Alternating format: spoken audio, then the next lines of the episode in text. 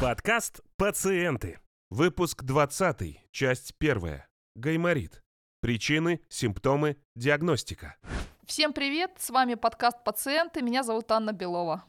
Анна Белова, автор и продюсер подкаста «Пациенты». Приветствую вас, доктор Добрецов Константин. Константин Добрецов, доктор медицинских наук, Врач-оториноларинголог высшей категории. Мы сегодня говорим на очень распространенную тему. В месяц по гаймориту запросов только в одном Яндексе 869 тысяч. Огромная цифра. Константин, подтвердите, пожалуйста, э, действительно ли распространено настолько это заболевание? Да, Анна, вы действительно абсолютно правы.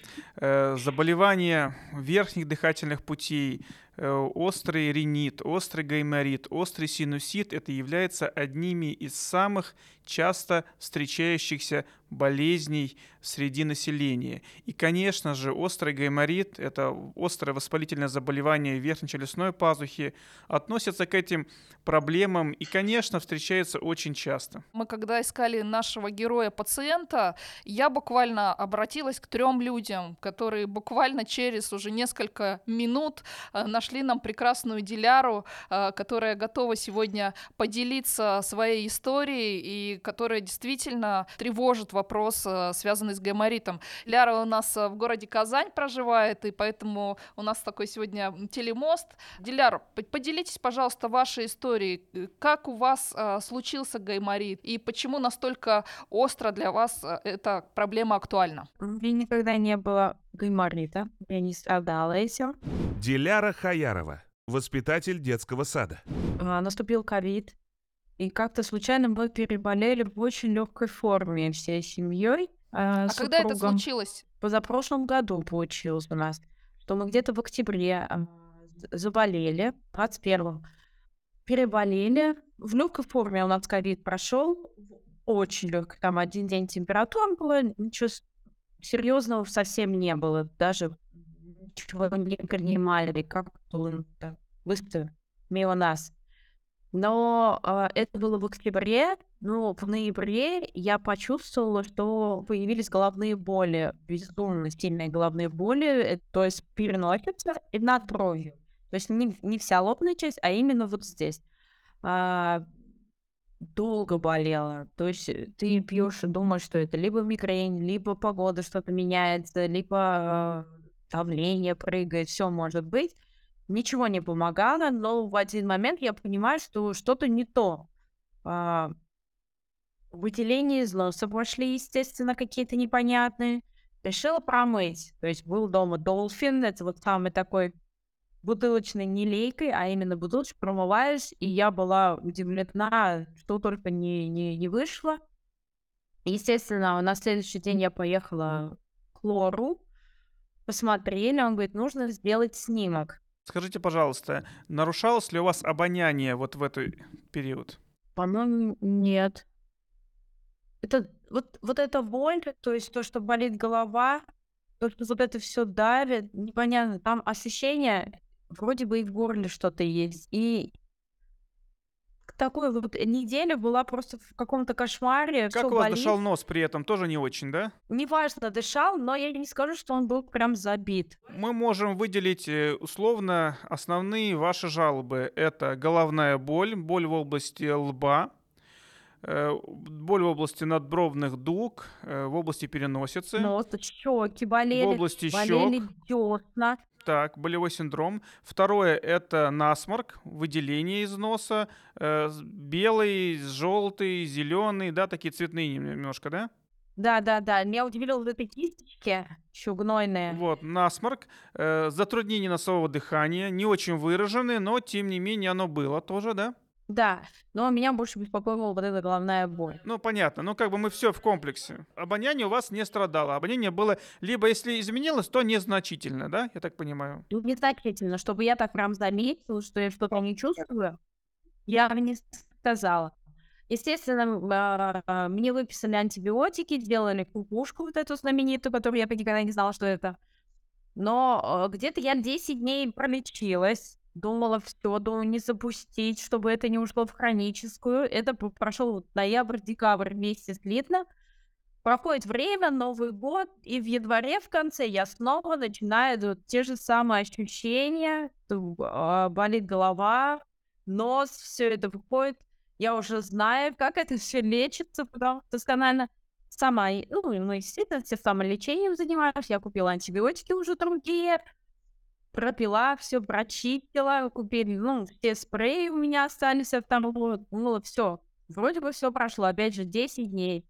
Но в феврале в конце у меня опять то же самое началось. Вот именно когда холода были, вот только холод и сразу нос забивается. Летом мы пережили, все было хорошо. В этом году у меня наступил январь, и у меня то же самое. И в декабре то же самое было. Вот тут чуть-чуть холодно, и сразу же начинается. Да, мне врач сказал, у тебя там кривая перегородка. Но я не билась, не стукалась. Почему она кривая, непонятно. Почему до этого никогда не было. У меня гайморит именно на этот пик он вышел, и до сих пор он есть. И у меня недавно был насморк, и я, у меня ощущение, что у меня нос вот здесь вот все забито. Я думаю, боже мой, лишь бы это опять в гайморит не пришел, ну сколько можно пить эти антибиотики, потому что ну, не, не выходит, не проходит без них. И как себя обезопасить? И недавно у меня сын тоже столкнулся с этим. Я вот он сегодня поехал к лорам показывать свой нос. Мы сделали снимок. Как его зацепило, я, конечно, не понимаю.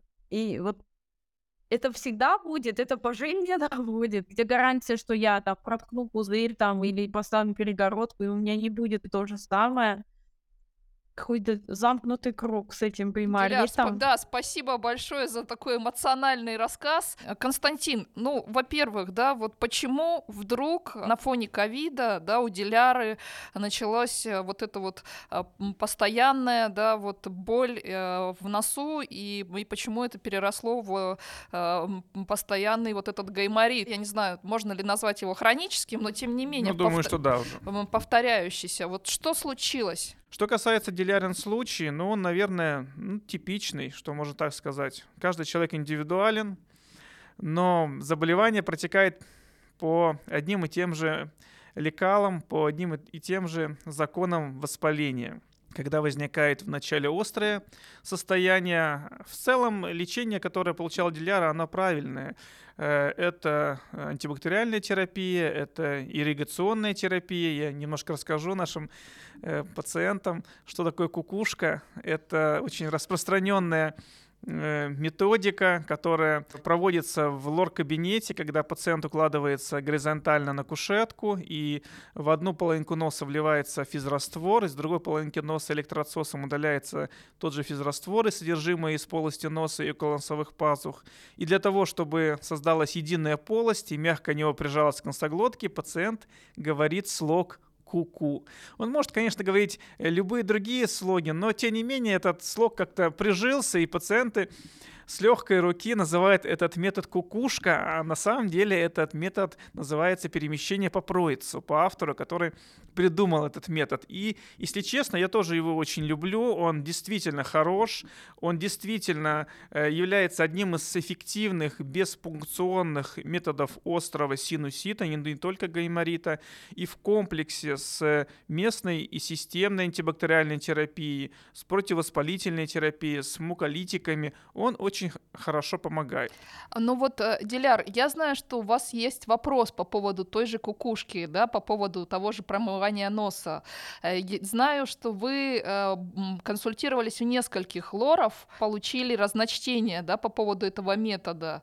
Расскажите, пожалуйста, поделитесь. Я прошла многих, и кто-то говорит, что не нужно промывать, потому что можешь получить отсид. Одни говорят, не берите долфин в бутылках, берите в лейках. Что э, только я не понимаю, как это конструкция можно. А, кто-то говорит, детям вообще нельзя промывать. Кто-то говорит, ну как вы будете оттуда выход- вытаскивать все, нужно промыть. Но и вправду становится легче, когда ты промываешь. Так что делать? Да, отсид ну, закладывает. Бывает, что заклад, когда уже невозможно, и уже беска... ну, постоянно ты промываешь, бывает иногда, что закладывает ухо. Ну и детям также страшно промывать или не промывать. Чем лучше промыть лейкой, Вот видите, какие Лейка вопросы. Не надо. Лейка не Лейка не надо, да, надо. получается. Нет, есть такая лейка, они называют ее лейкой просто, она такая синенькая. Я знаю, да, да, есть специальные изделия медицинские. Ну, смотрите, значит, э, что касается детей, то здесь действительно риски есть. Почему? Потому что нос, э, носоглотка соединяется с ухом с помощью слуховой трубы. И это есть у нас с вами, есть у детей. Но у детей слуховая труба короче и шире.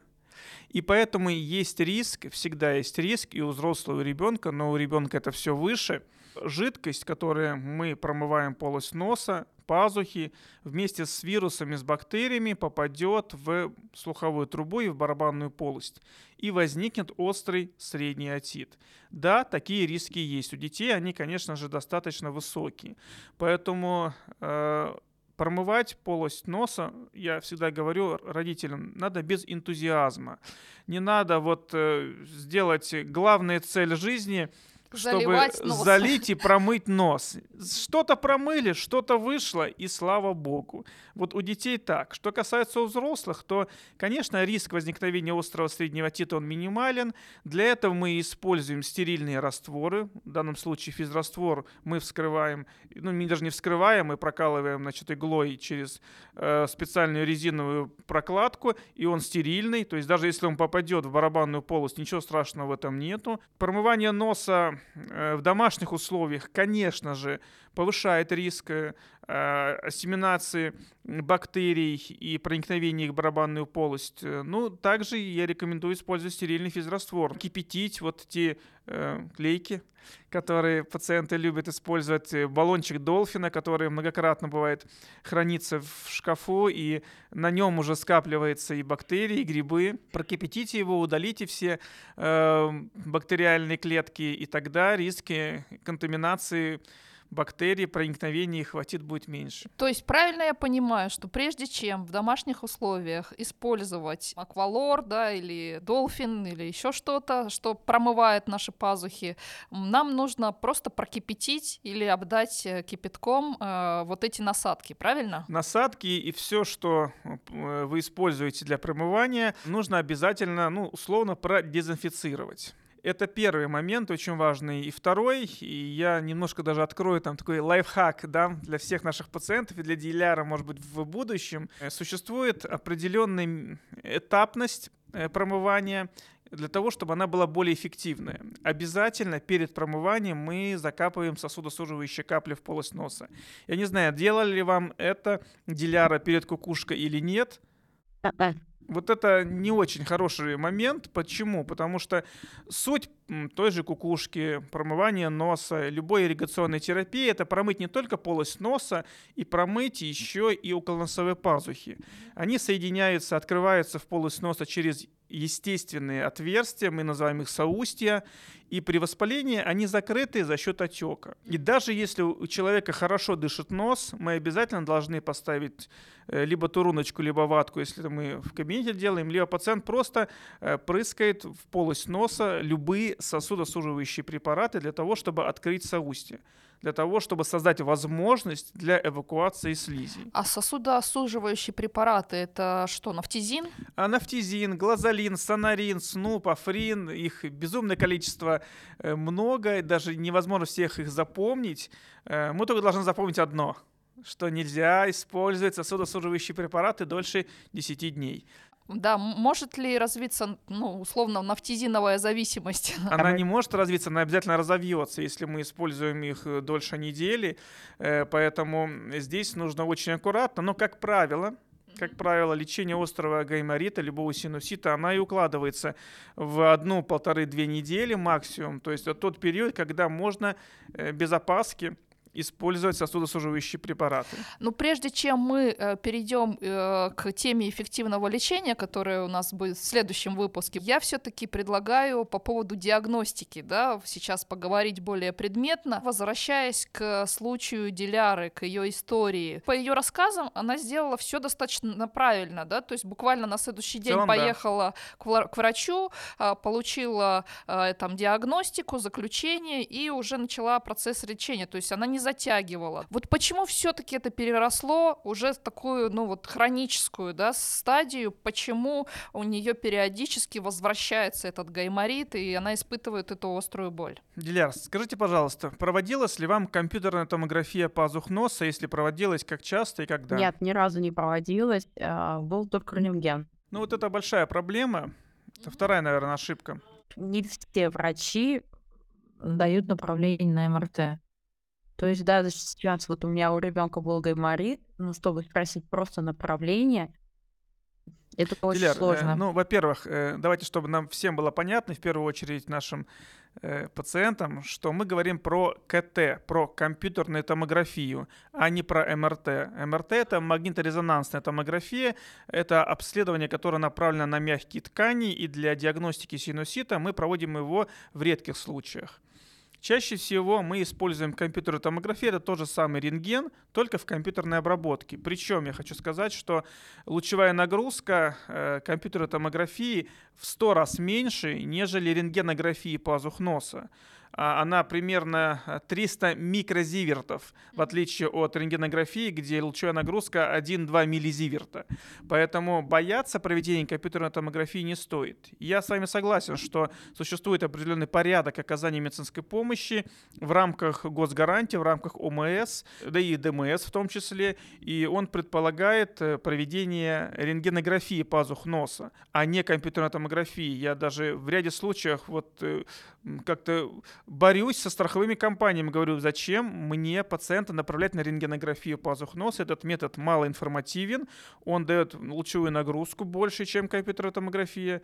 Нет, у нас такие правила и такой порядок. Поэтому, да, вы стали заложником этой ситуации, но никто вам по большому счету не запретит на коммерческой основе э, сделать компьютерную томографию. Это не бешеные деньги, не бешеные деньги, скажем честно, но этот метод дает нам очень э, много прояснить в ситуации с острым либо хроническим риносинуситом. Это красивая компьютерная картинка, которая показывает нам все пазухи носа, не только гайморовые, не только лобные, но и все клетки решетчатого лабиринта клиновидная пазуха, которая находится в глубине и скрыта от обычной рентгенографии пазух носа в носоподбородочной проекции. Поэтому, э, конечно же, вам, тем более, когда речь идет о уже рецидивирующем и хронической форме синусита, конечно же, нужно провести компьютерную томографию пазух носа. Мне никто не предлагал. Да, да, вот я как раз и хотела сказать, Диляре никто не предлагал э, провести такую диагностику. Что делать в этом случае? Настаивать самостоятельно? И плюс ко всему, есть же еще вопрос того, чтобы а, специалист смог прочесть правильно те результаты, которые будут получены. Вот что делать в этом случае? К сожалению, есть пациенты, которым э, доктор рекомендует на коммерческой основе пойти и сделать то или иное обследование. Он идет потом жалуется главному врачу, либо страховую компанию. Я понимаю, с одной стороны, врачи, они боятся что-то предлагать пациенту, то, что не входит в, в программу госгарантии, и пациент должен заплатить. Наверное, на сегодняшний день пациент э, должен настоять и уточнить, э, и э, спросить у доктора, существуют ли какие-то альтернативные способы диагностики. В этом нет ничего такого сверхъестественного. Вот если честно говоря, ну я больше работаю, конечно, с пациентами разного уровня, там и к большей степени это коммерческие пациенты. Я никогда не назначаю рентгенографию пазух носа, только компьютерную томографию. Более того, мне даже заключение не нужно. Если мы говорим про э, описание, у нас наши друзья, рентгенологи, конечно же, описывают, э, очень хорошо описывают, грамотно описывают заключение. Но настоящему толарингологу это не надо. Настоящий толаринголог должен посмотреть снимок самостоятельно на пленке либо на диске и все увидеть. Что там видит отоларинголог, да, вот чтобы диагностировать и чтобы предотвратить последующие рецидивы? Это очень хороший вопрос. Очень хороший вопрос. Как я уже сказал, в пазухах есть э, соустья, отверстия. И когда речь идет о хроническом или рецидивирующем синусите, пристальное внимание мы э, уделяем именно этой области, естественных соустьях верхнечелюстных лобных пазух, клеток решетчатого лабиринта. Не всегда это видно с точки зрения э, лобных и клетка, клеток решетчатого лабиринта, но с точки зрения гайморовых пазух это наш э, очень важный орган, так называемый остеомиотальный комплекс, куда открываются различные анатомические образования. И вот если у пациента есть блок в области остеомиотального комплекса, если у него есть проблемы, отек, рубцы, спайки – какие-то полипы в области соустья и пазуха не функционируют, у него будет хронический гайморит. У него будет рецидивирующий гайморит. Что есть гайморит, да, и в чем разница хронического гайморита, острого гайморита? Какие еще вообще формы бывают гайморита? Ну, есть рецидивирующие формы гайморита, но вообще есть уже отработана классификация. Э, острый синусит — это воспалительное заболевание околоносовых пазух, которое имеет четыре критерия — Диляра, я сейчас буду повторять, а вы будете про себя вспоминать их, которых мы с вами сказали. Это головная боль, это заложенность носа, это насморк и снижение обоняния. Четыре критерия, которые длятся до 12 недель до 12 недель вот это острый синусит. Свыше 12 недель это рецидивирующий, и далее уже хроническая форма, хронический гайморит. Острый синусит это равно гайморит, да? То есть это одно да, и то же? это одно и то же, просто синусит это общее название, потому что синусов у нас несколько. Это гайморовые пазухи, воспаление называется гайморит, лобные пазухи, воспаление называется фронтит, клетки решетчатого лабиринта или решетчатые пазухи, воспаление называется этмоидит. И четвертая пара пазух – это клиновидная, либо основная пазуха. Воспаление называется сфеноидит, ну, сфеноидальная пазуха э, по названию этой пазухи. Диляра, вам поставили диагноз э, после того, как вы сделали э, рентгенографию пазух носа, и вам сказали, что это гайморит. То есть по рентгену все-таки можно определить... Э... Можно, можно определить, конечно. Мы увидим, если правильная проекция выдержана, если э, снимок э, не жесткий, если мы э, э, сделали все верно, точнее не мы, а наши друзья рентгенолаборанты, уложили пациента правильно, то диагностировать острый гайморит, конечно, можно. Плюс добавляется еще клиника, плюс добавляется осмотр полости носа. Я всегда говорю своим пациентам, мне нужно сделать два обследования для вас, всего лишь два. Это эндоскопия полости носа и компьютерная томография пазух носа.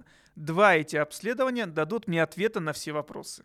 Э, правильно я понимаю, что компьютерная томография даст ответ, как правильно уже лечить и как не допустить в дальнейшем э, рецидив, да? Абсолютно точно. Компьютерная томография нам даст возможность поставить правильный диагноз.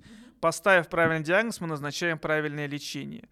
И, соответственно, у нас риски возникновения хронических процессов, они уменьшаются. То есть получается, что э, в случае с дилярой э, а, ее просто не додиагностировали. Вылечили острую фазу, но не диагностировали до того состояния, чтобы уже непосредственно корень проблемы да, излечить. Здесь произошли определенные субъективные и объективные сложности в ее диагностике и в дилярином лечении. Возможно, это и привело к Э, хроническому процессу. А ведь на сегодняшний день, ну, с учетом того, что Диляра рассказала, это уже хронический синусит. Мы в следующем выпуске вернемся к хроническому синуситу и уже э, такую более полную картину с вами разложим, что делать в этом случае. Но все-таки к диагностике, э, вот э, Диляре врач сказал, что у нее искривлена перегородка. Я так понимаю, что э, раз Диляра где-то не, не получала какие-то травмирующие, да, там ситуации с носом, носом, это означает, что это врожденное. Может ли это быть врожденное, во-первых, искривление перегородки, а во-вторых, как это вообще влияет на а, появление гайморита? Анна, вы задаете мои любимые вопросы. Действительно, искривленная перегородка носа может быть не только приобретенная в результате травмы, но также и в результате э, рождения, она может и с рождения искривлена. Плюс, когда растет костно-хрящевой ее отдел, зона роста имеет разные сроки, и в области стыков, сочленений возникают подвывихи, гребни, которые тоже формируют искривление перегородки носа. Но не каждая перегородка носа приводит к проблемам. Существует даже такой термин – искривление перегородки носа без нарушения функции носового дыхания. Что же делает искривленная перегородка? Она меняет воздушный поток, который мы ежесекундно вдыхаем в полость носа. Воздушный поток перестает быть ламинарным, он становится турбулентным, он начинает раздражать нижние носовые раковины. Это такие сосудистые валики, которые находятся с боков, они увлажняют, согревают воздух. И когда постоянно воздух начинает их раздражать, они увеличиваются возникает затруднение носового дыхания, частый насморк. И, конечно же, это приводит к росту и размножению бактерий. Все это при определенных обстоятельствах может приводить к острому гаймориту либо к хроническому гаймориту. Сказать, что искривленная перегородка – это главная причина хронического гайморита – нет. Но она способствует нарушению работы слизистой оболочки полости носа, способствует нарушению работы нижних носовых раковин, способствует нарушению работы мугоцеллярного клиренса, то есть движения ресничек в слизистой оболочке полости носа. И, конечно, это все приводит к воспалительному процессу. То есть врач э, был прав, когда говорил о том, что это может э, стать ну, одной из причин того, что заболевание появилось и развивается. Мне хочется акцентировать на это внимание, что искривленная перегородка является действительно одной из причин, но восстановление перегородки носа никоим образом не спасет пациента от вероятности возникновения синусита в будущем. Да, риск возникновения гайморита того же, либо обострения хронического синусита, он будет меньше. Но он может быть так же, как у любого другого человека, у которого перегородка ровная и искривлена. Потому что от э, э, искривления перегородки носа создаются условия, и организм, он может компенсировать, может не компенсировать эти проявления. Выделяры, скорее всего, искривленная перегородка носа тоже внесла определенный негативный вклад в возникновение синусита. Но нам нужно смотреть, нам нужно э, видеть, насколько она искривилась, насколько она изменена, насколько она влияет вообще на носовое дыхание. Диляра, как у вас дышит нос? Скажите, пожалуйста. До этого всегда дышал все хорошо. А сейчас, а, э, зная, что у меня там искривлена перегородка, я периодически ощущаю, но по идее нет, такого дискомфорта у меня нет, что у меня один нос совсем не дышит, и дышит только одним. Нет, одной стороны такой нету. Даже если у меня есть насморк, то нет разницы. То есть если ты болеешь, ты болеешь стандартно. То есть здесь где-то совсем забилось, и очень тяжело, допустим, избавиться от выделений. Нет очень важно посмотреть пазухи носа в состоянии, ну, холодном периоде. Не когда холодно на улице, а когда нет воспаления. Потому что в пазухах могут быть кисты, могут быть полипы, могут быть инородные тела в виде пломбировочного материала. И это тоже может приводить к хроническому синуситу. У меня, Диляра, к вам вопрос. Скажите, пожалуйста, что у вас? Я по, гл- по глазам вижу, что-то есть. Именно там, где есть там, где есть криминальная перегородка, мне сказала, да, у тебя есть киста, но она тебя именно на ней внимания никакого не обращала. Вот он только мне сказал, тебе нужна операция, э, нужно э, поставить перегородку правильно. Но эта киста, кстати, я даже помню, мне было, я была очень маленькая, как она появилась. Мы ходили к лору, то есть сказали, что никаких проблем нет. Но опять же, я с этим гайморитом попала вот... То есть у меня там киста появилась, там, когда мне было 5 лет, а сейчас мне почти больше, намного больше.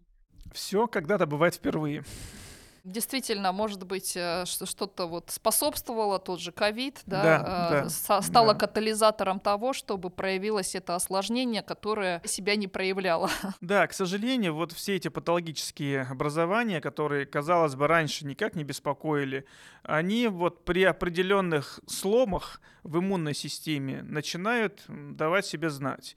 Плюс э, с годами организм перестает компенсировать на те изменения в той же там искривленной перегородке носа. И, казалось бы, раньше тоже было искривление перегородки носа, но организм боролся нормально, и, и все было хорошо. Просто это так складывается у нас э, э, генетически, что организм дает сбои с годами. Пос после 30 лет, да, к 40 годам происходит какая-то манифестация, которая, может быть, э, проходила в каком-то фоновом или спящем режиме, да, в нашем организме, а она потом вдруг воспаляется. Но я вот из э, беседы про диагностику диагностику гайморита вынесла сейчас следующее, что крайне важно, первое, э, очень вовремя обратиться к врачу. Это первый шаг пациента, когда у него происходит э, заболевание. И, Константин, еще раз вот эти четыре признака. Итак, дорогие друзья, если у вас есть головная боль, причем головная боль э, именно должна быть в области щек, лба. В редких случаях бывает в области затылка, но чаще всего это лоб, переносятся щеки, э, головная боль, насморк. Насморк причем э, либо слизисто-гнойный, то есть э, белый, желто-зеленый, э, с кровянистыми какими-то коричневыми прожилками. Третье это затруднение носового дыхания, заложенность носа. И четвертое – это снижение обоняния не только при ковидной инфекции, я бы даже сказал, не столько при ковидной инфекции нарушается обоняние, сколько при э, остром синусите, потому что обонятельные эпители находятся в полости носа и в околоносовых пазухах, клетках кишечного лабиринта и в верхнечелюстной пазухе. Поэтому при воспалительном изменении э, при остром синусите поражается и обонятельный эпителий. Поэтому четыре критерия – это четыре критерия острого синусита. Соответственно, как только а, проявляются эти четыре критерия, а, важно, как и в случае с Дилярой, и Диляра здесь большая молодец, буквально на следующий день обратилась к Лору и а, получила консультацию, получила направление, но мы вот сегодня выяснили, что еще очень важно да, при этих острых состояниях, чтобы дальше не запускать до рецидивирующего или хронического да, гайморита ситуацию, очень важно понимать, какая какая диагностика проходит? Вот, э, Константин, какая должна быть, на ваш взгляд, диагностика? Две вещи нужно доктор, доктору провести. Это осмотр полости носа. Лучше, чтобы это, это осмотр был с помощью эндоскопов. Это оптические приборы, которые позволяют увидеть все до мельчайших подробностей и залезть туда, куда глазом просто не видно. И рентгенография, а лучше компьютерная томография пазух носа. Спасибо большое. Диляра, может быть, у вас еще есть дополнительные вопросы по диагностике? Как определить у ребенка вот эту вот грань зеленых выделений и э, не перешло в гайморит? У детей история немножко отличается. Начнем с того, что до 5 лет э, у ребенка не может быть гайморит, потому что э, гайморовые верхнечелюстные пазухи, они не развиты, либо слабо развиты, и любое гнойное воспаление околоносовых пазух только относится к клеткам решетчатого лабиринта, то есть это этмоидит. Это первое. Второе, что э, хронический гайморит, конечно же, в, в детском возрасте в, в, редко встречается, он требует, конечно, определенного времени, и мы э, речь ведем об остром риносинусите. Ну и третье, это наши любимые аденоиды, которые у детей очень развиты в дошкольном, в младшем школьном возрасте, и, конечно же, они Э, меняют клиническую симптоматику. Я скажу для тех, кто не знает, это глоточная миндалина, которая находится в носоглотке. У взрослых она отсутствует, у детей она очень активна. И, конечно же, при любой вирусной инфекции эта миндалина начинает вырабатывать защитные факторы, она начинает увеличиваться, на ней скапливается большое количество слизи, и чаще всего у детей речь идет не об остром синусите, а об, остром или хроническом аденоидите, когда идет воспаление глоточной миндалины, воспаление аденоидов. И э, как же определить, что у ребенка? По большому счету, если честно говорить, нам не принципиально, что у ребенка. Для нас есть грань. Назначаем мы системные антибактериальные препараты, либо не назначаем системные. То есть это уже следующий выпуск, когда да. мы будем говорить о лечении, да? Да. Мы поняли, что с точки зрения диагностики все-таки а, важен процесс диагностики взрослого пациента. Здесь э, действительно нужно просто пройти правильные этапы. А уже с точки зрения лечения мы поговорим и о детях, и о взрослых более внимательно внимательно в следующем выпуске. Да, дорогие друзья, не забудьте поставить лайк, чтобы как можно больше пациентов услышала и увидела эту полезную информацию.